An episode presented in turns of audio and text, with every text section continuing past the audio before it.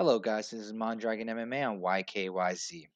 So, breaking news UFC champion Jon Jones arrested. You heard that correct. Has been arrested in Albuquerque for DWI as well as negligent use of firearm. This is breaking news.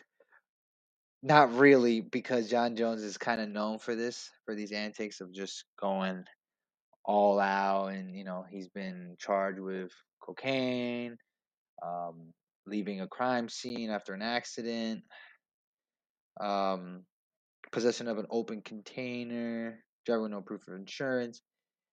Uh, it's actually again insane. So, according to the criminal complaint first reported, uh, they found in John's a driver's seat uh, gunshots, um, and you know stuff like that. And he claims Jon Jones claims he doesn't know anything about the gunshots.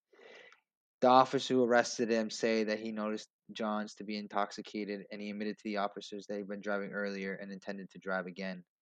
He submitted to a sobriety test and performed poorly on all of them. He later took a breathalyzer test, and results came back above twice the legal limit.